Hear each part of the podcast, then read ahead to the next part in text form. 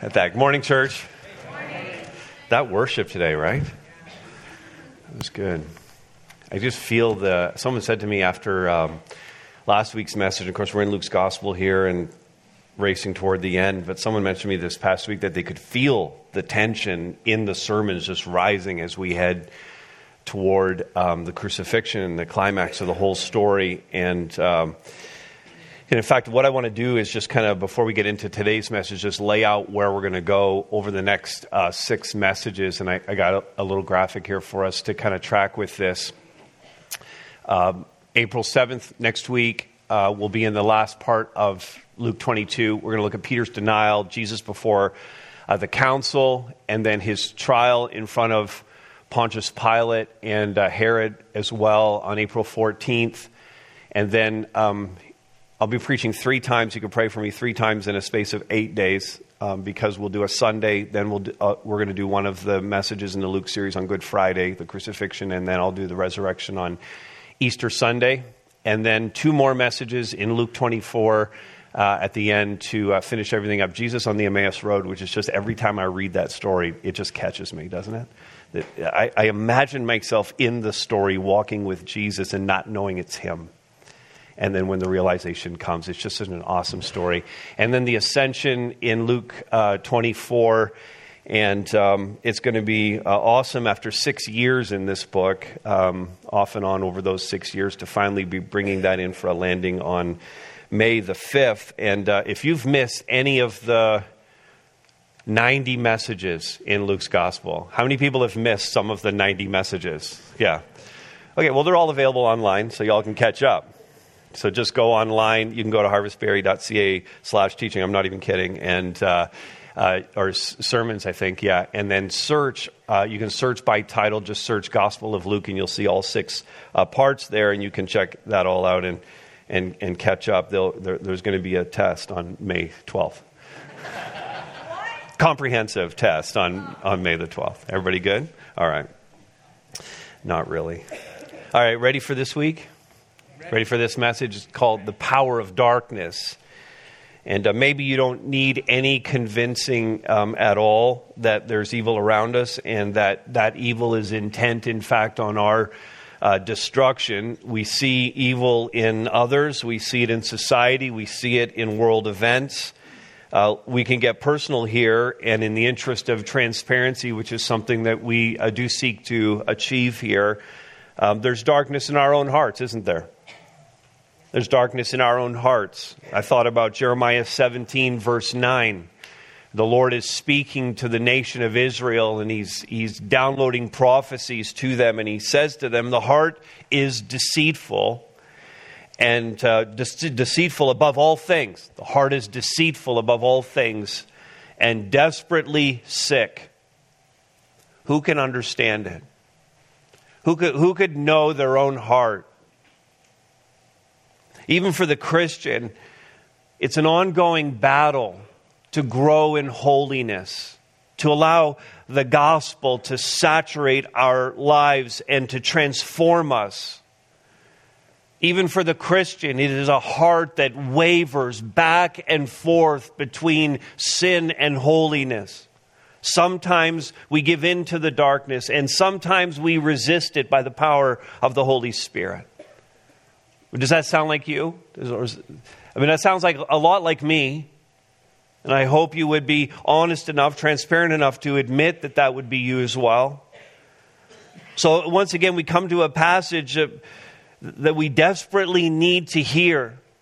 A message that is designed just for me, just for you. How can I identify the power of darkness around me so as to resist it? And that's what we're going to see in this encounter in the Garden of Gethsemane, starting at verse 47. This is Luke 22:47–53. I'll read the text, we'll pray, ask God's blessing on our time together, and then we'll get after this, how we can identify the power of darkness around us. Luke 22:47.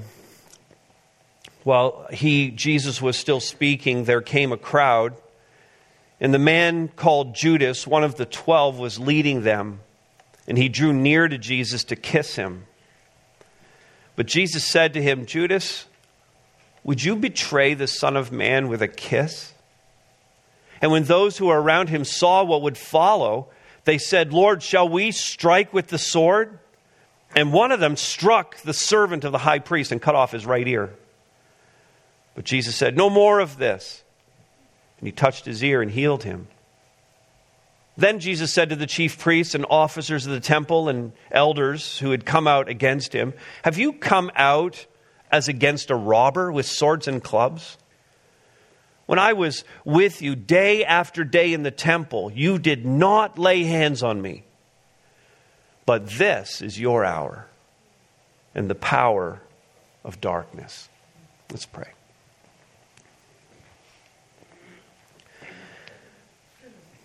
Father, it just seems a little extra overwhelming whenever we get the word open and have to look at something like this where we're talking mostly about darkness and evil in the world.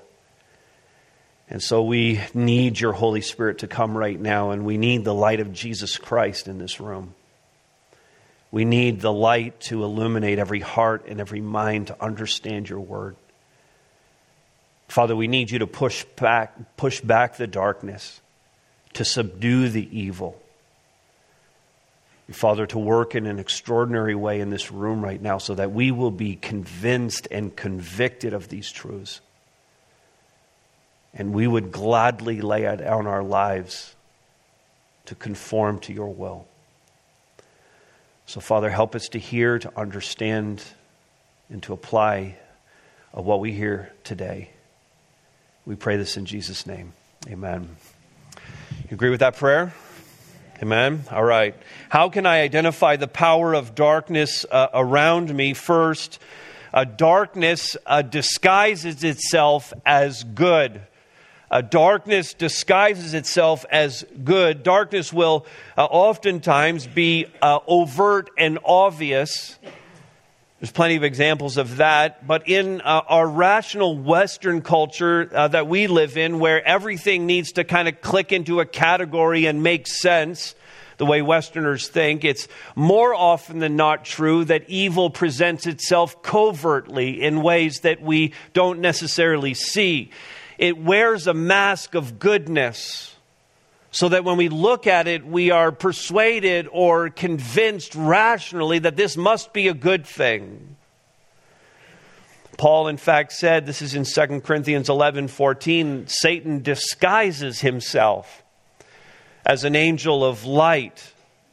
And that, in fact, is what we see at play in the passage. In verse 47, while he was still speaking, I mean, remember, all of chapter 22 is one episode. This is the fourth message in chapter 22, but it's all the same. They were in the upper room. They shared the Passover. He inaugurated the Lord's table or communion with them. And then they've made their way to the garden, and they're having this a time of prayer. And he prays. They slept. And the arrest is about to happen. And in the midst of him telling them something really important, guys, you need to stay awake. You need to pray that you're not going to fall into temptation. That's back in verse 46 from last week's message. In the midst of saying this to them, the text tells us while he was still speaking, while he was still saying that, you can just imagine that in the garden, in the darkness of the garden, he might have seen torches approaching and maybe heard the footsteps of this crowd that's now approaching the garden, and he's interrupted as he's telling them, exhorting them once again, you guys better pray that you don't fall into temptation. The verse continues to say, there came a crowd. What I found remarkable in this passage is how at peace Jesus is, how in control of the situation. His time in prayer, he had wrestled with the Father over his fate. He surrendered his will. You remember the moment.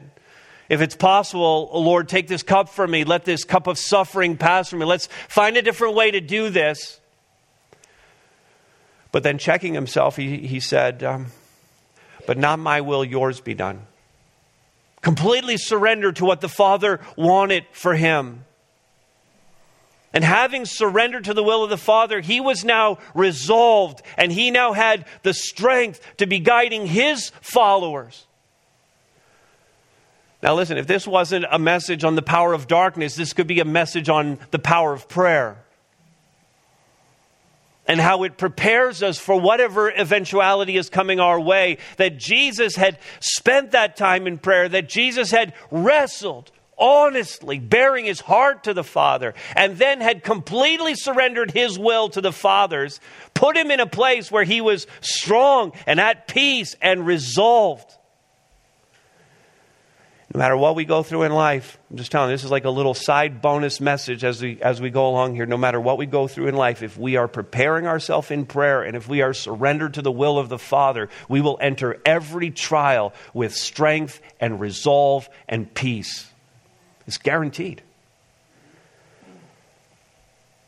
So as Jesus is confidently approaching this, the man Judas, notice, as the verse continues, the man Judas, one of the 12, was leading them. He drew near to Jesus to kiss him. Now Judas is using the customary Jewish form of greeting for a respected rabbi like Jesus by giving him a kiss. Who would like to come up here and give me a respected rabbi kiss? Who would like to do that? Any? Brian Langford, you're too eager. No. This would be similar to what Europeans do today. Westerners, we don't do this kind of thing. We're a little more standoffish about this. But if you go to Europe and you're greeting people, there's the kiss on both cheeks. Even if you go to Quebec, they'll do this. I always get into this when I visit my cousins in Montreal, and I never know which side to go to first. It gets a little awkward sometimes. It's very similar to that. It's respectful, and it's meant to communicate affection and love. In fact, the word kiss here, very interesting. Those of you who know any of the original language words, the Greek words for the New Testament might recognize this one. The word for kiss is the word phileo in Greek, which is also the word for love. It's the most common or second most common use of the word love in the New Testament. There's a couple of different words for love. But phileo is this passionate, brotherly, affection-type love.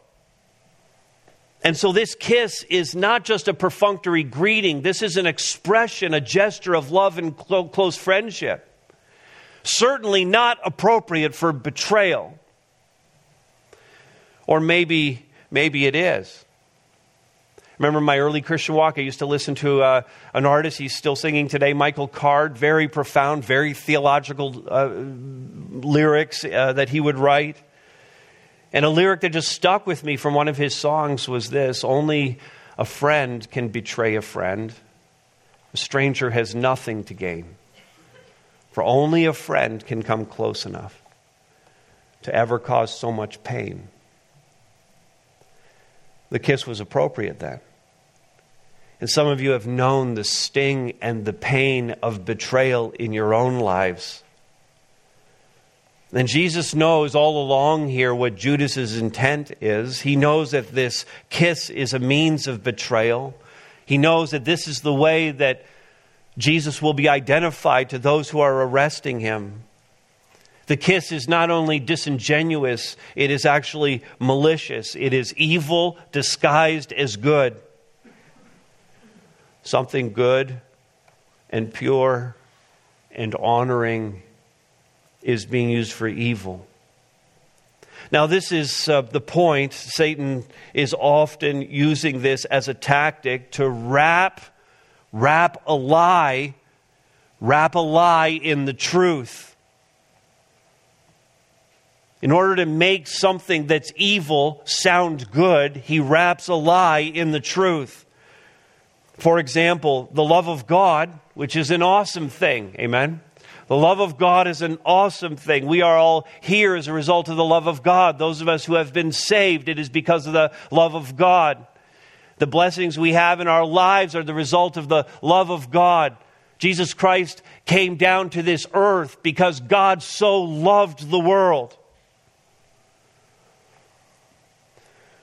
But if saying God is love gives us an out for all kinds of sinful choices and erases any sense that God is holy and just,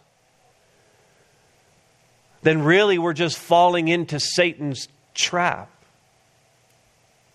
God is love, therefore I can do whatever I want.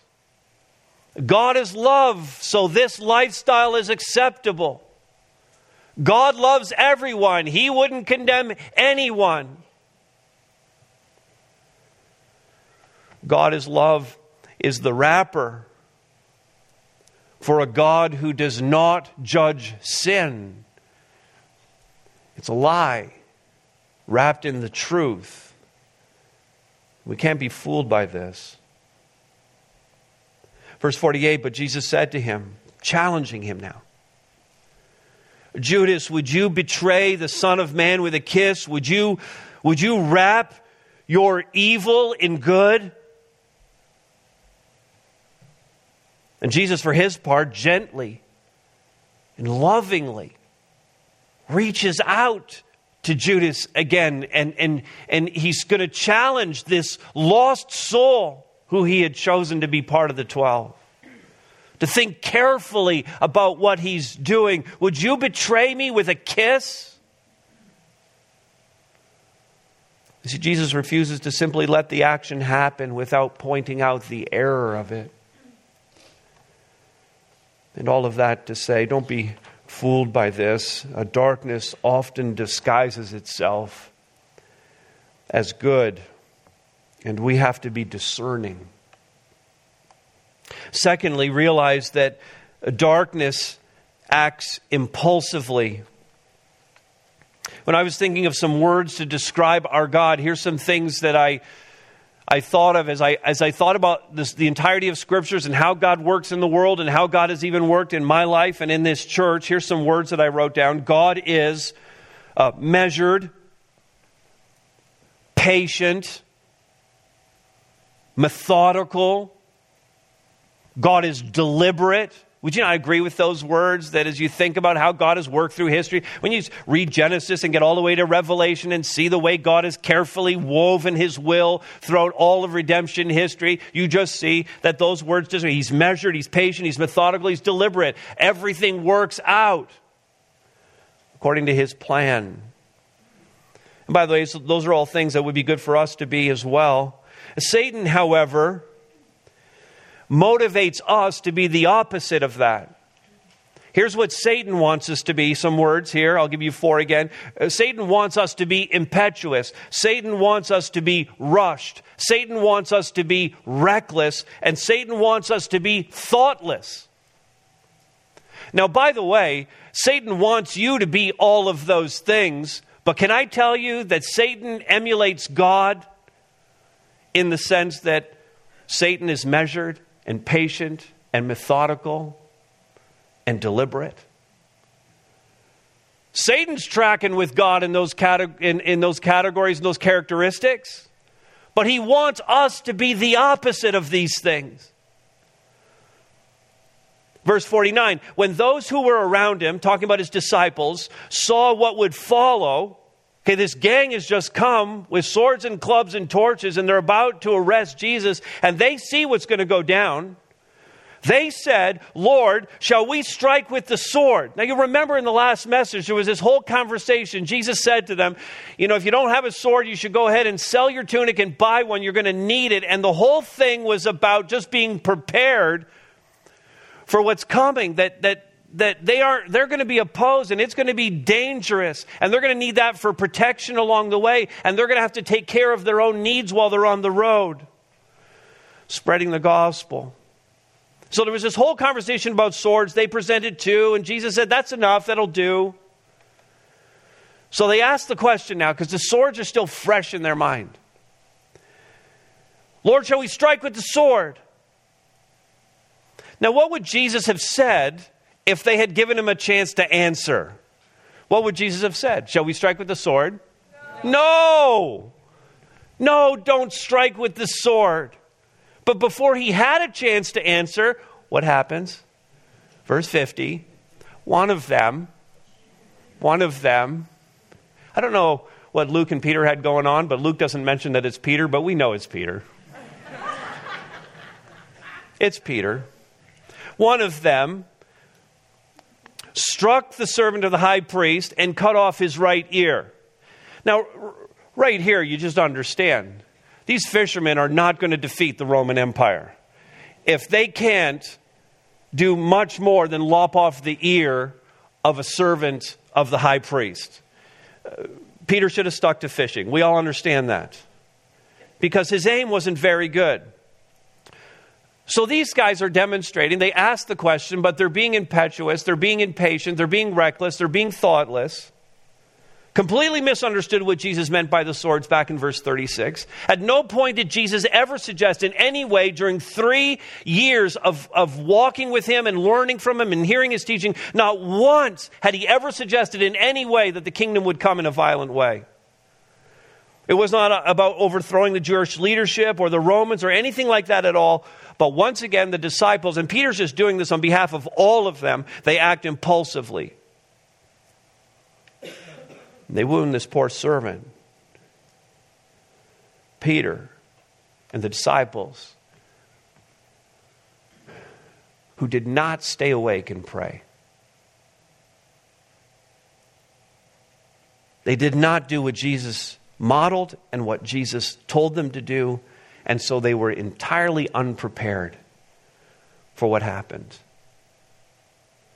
And Jesus said to him, verse 40, the latter part there, and in verse 46, pray that you may not enter temptation. Twice he had said this to them, and here they are entering into temptation, doing the very thing that he had said not to do. They're giving into the darkness, acting impulsively. Again, apart from the obvious lesson, I hope you caught it on prayer, that we see again that prayer is the preparation. The surrender to God's will is the preparation for these kinds of encounters with evil. But beyond that, to think of this impulsiveness specifically. We're in such a rush today. Nothing good will come of our hurried and harried lives. The darkness relishes the pace of life that most Christians keep up because it gives us no room for reflection. It gives us no room to hear from God, no room to pray, no room to truly study the scriptures, no room to meditate on them, no room to fast. We leave ourselves susceptible to the darkness. We leave ourselves susceptible to asking God questions that we don't wait long enough to hear an answer to. And then we start swinging our sword wildly as if we're accomplishing the will of God, hacking and slashing our way through circumstances we're facing. Instead, here's what characterizes the follower of Christ. Ready for these two verses? Psalm 46:10. Be still. It's so hard to know God unless we're still. Be still and know that I am God. Stop with your hurry. Stop with your harriedness. Pause, reflect, consider, read, meditate on. Think about God. Those who wait for the Lord. We're rushing ahead of him. We're asking the questions and then running through without getting the answers. Those who wait for the Lord shall renew their strength. We'll be able to stand at peace and confident and resolved before any circumstances that come our way and any evil that would assault us. I feel like we've gotten so much already, right? Just in the first few verses. I got more. It's okay. Let's keep moving. We're seeking to identify the power of darkness. It disguises itself as good. It acts impulsively. Notice this third. Darkness explains away the miraculous. Darkness explains away the miraculous. So the servant's ear is, when we last left the servant, his ear was laying on the ground. His right ear has been lopped off. No doubt blood flowing. I remember once I went for a haircut. I was in my 20s. It was before I came to Barrie, just so no one here thinks it happened here in town. And the stylist just clipped the very top of my ear. And it bled and bled and bled and bled and just, how many people don't like blood? It bled and bled and bled. And you, I mean, we couldn't stop it from bleeding. It just kept bleeding. There's so much blood.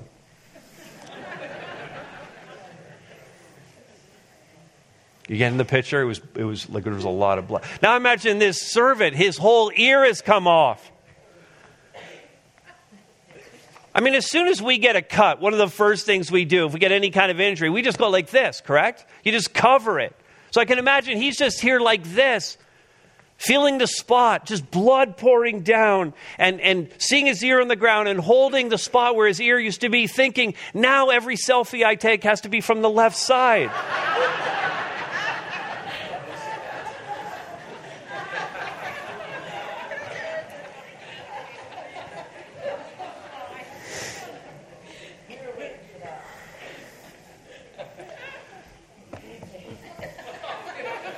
I don't even know how you recover from that.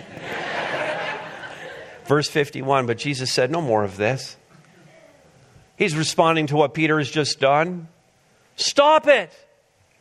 This isn't about fighting. It's not a violent revolution. No governments are being overthrown. The kingdom of God, yes, is coming in power and in authority, but in a way you obviously do not understand. To prove the nature of the kingdom, we start to think about the nature of the kingdom of God. The words that we think of are love and mercy and grace and forgiveness and sacrifice. These are the words that describe the kingdom of God. In Luke chapter 6, in fact, it's the kingdom of God is love your enemies, not lop their ear off. The kingdom of God is, Luke 6:31, as you wish that others would do to you, so do to them. Do you wish that they would lop off your right ear? No, then don't lop off their right ear. So Jesus, to prove the nature of the kingdom of God, that it's not about swords and violent overthrow, to prove it, he touched his ear and healed him. Jesus does a miracle for one of the ones who came to arrest him. And he exemplifies what the upside down radical nature of the kingdom of God is really all about. Eric Metaxas wrote this in his book on miracles. If miracles exist at all, they exist not for their own sake, but for us. To point us towards something beyond, to someone beyond. The miracle is not there primarily so that the guy has an ear back. It's not just for the sake of, oh wow, a miracle was done. It's to point to Jesus. It's to point to the kingdom.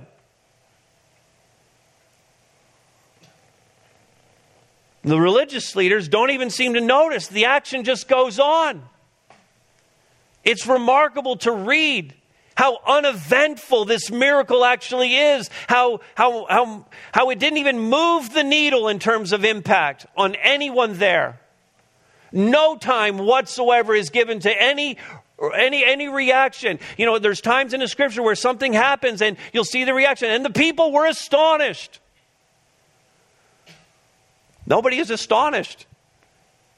It's like no one even noticed. They explained it away. In their hearts and in their minds, they were so resolved to arrest him and stop him that they dismissed the miracle without even considering it. Now, here's what I would say about us. Let's bring that into this room right now. Because I think we have an uneasy relationship with miracles because we live in this super rational Western world. So that even if we would say in this room, I believe in miracles, I believe God did this list of things, all these things we see in the scriptures, I believe all of that, we don't really like to talk about it. We barely like to talk about it with each other, knowing that everybody in this room perhaps believes in these miracles. We certainly don't want to talk about it very much outside these walls. So we have this uneasy relationship with the miraculous. And we don't mind even talking about the miracles that happened in biblical times. We're reticent to believe that miracles might happen today, that they're happening now.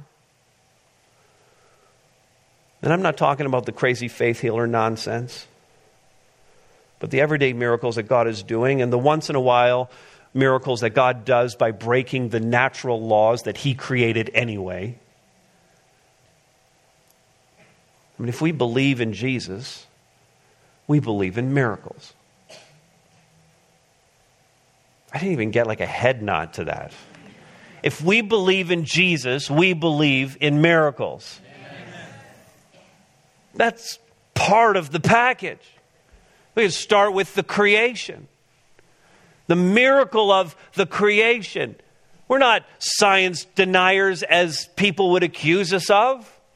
That's just a means of making the argument something that we can't respond to, but we can respond to that.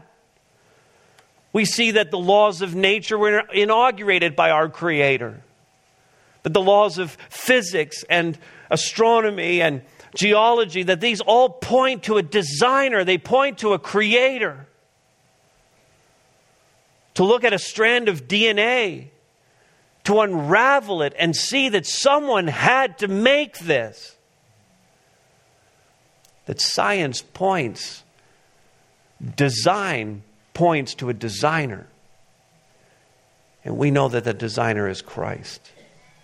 That's a miracle. That it's holding together. That it is what it is. We could talk about the virgin birth. We could talk about the resurrection. These are mind-boggling miracles that suspended the laws of nature. We can work out from there to how the Holy Spirit saves. Every salvation, a miracle. Every restored marriage, a miracle. Every addiction overcome, a miracle.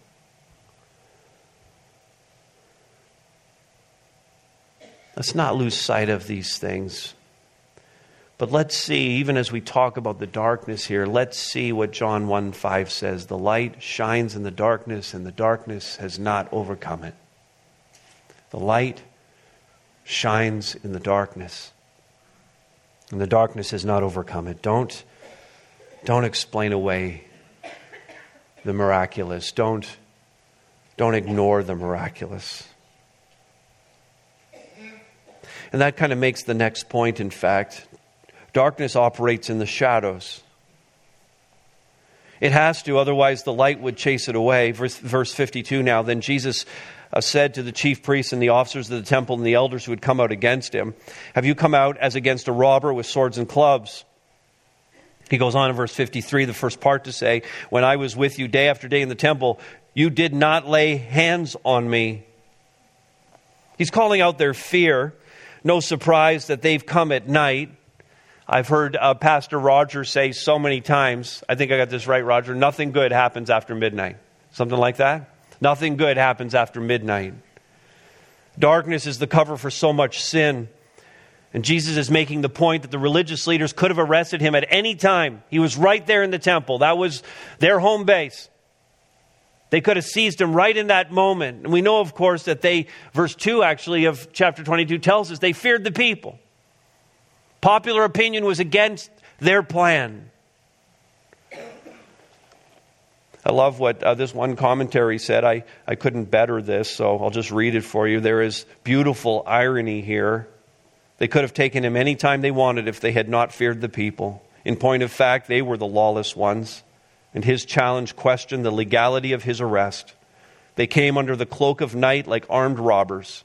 Their conduct an implicit admission that they were outside the realm of justice. And Jesus' question undressed his captors, exposing their naked guilt.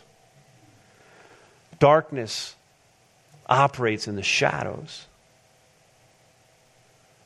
Now, some of you, I don't need to convince you of this because you're sitting here today and You've put it on for this morning, but you have a secret sin. Something you engage in away from the light of the gospel. Away from God's people, away from perhaps your spouse or your children or your parents.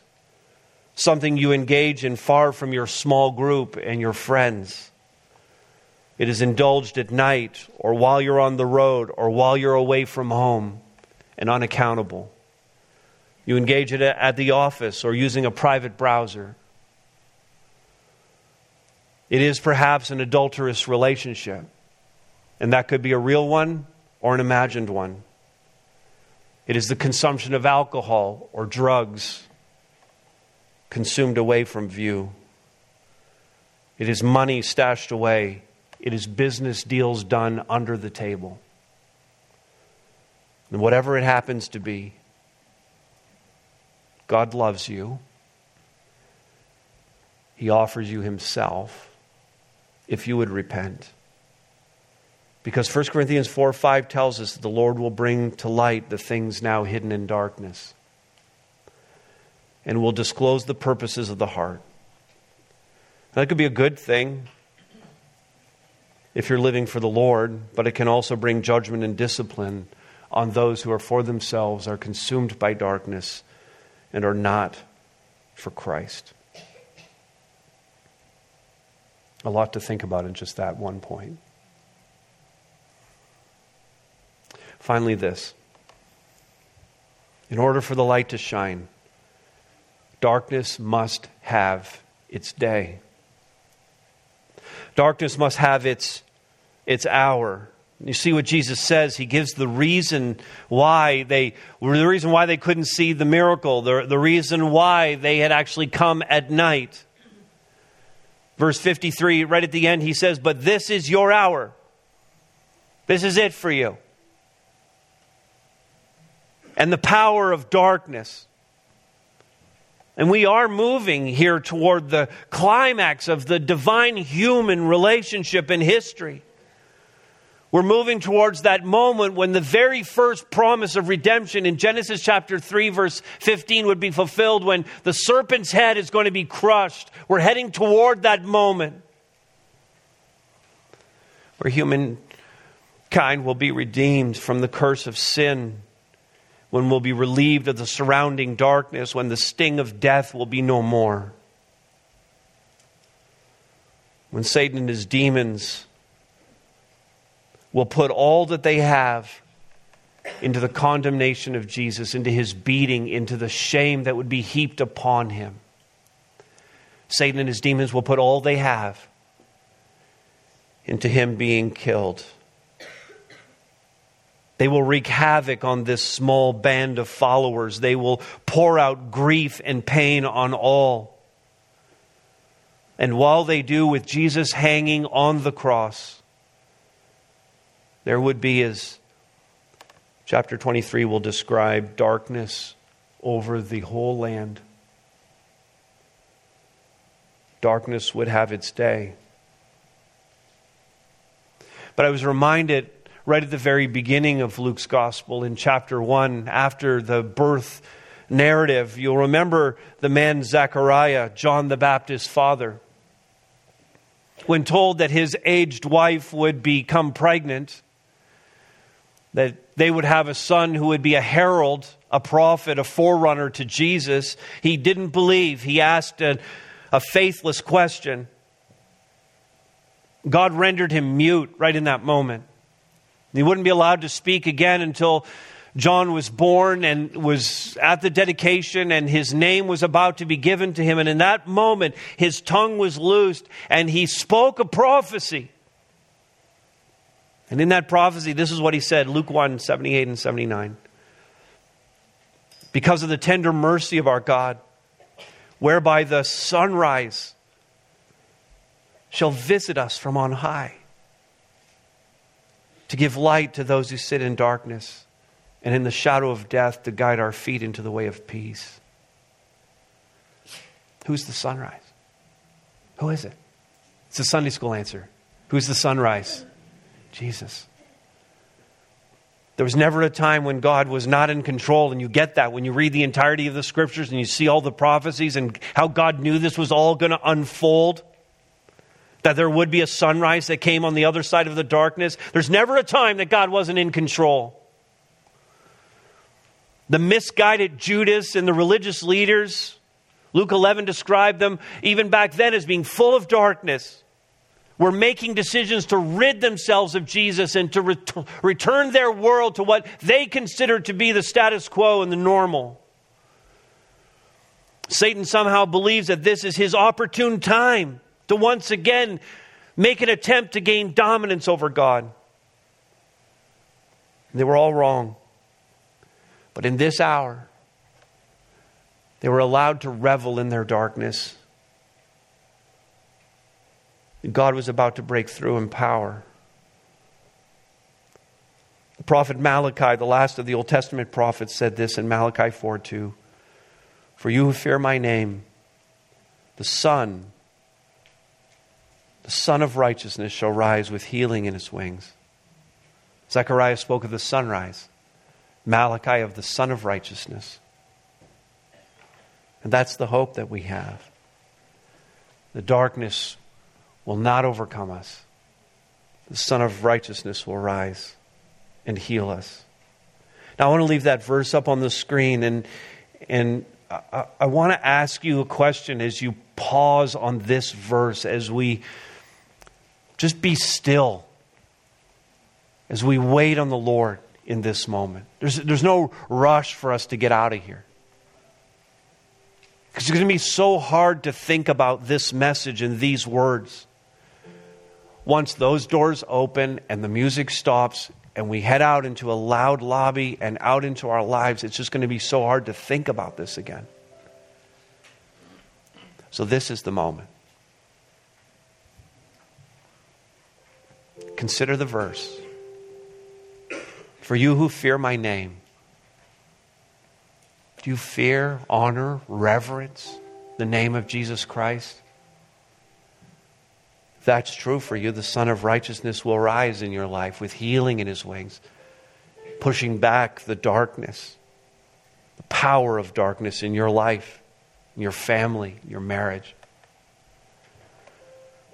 Are you allowing the Son of righteousness, Jesus Christ, to bring the light of the gospel into your life to heal and transform you?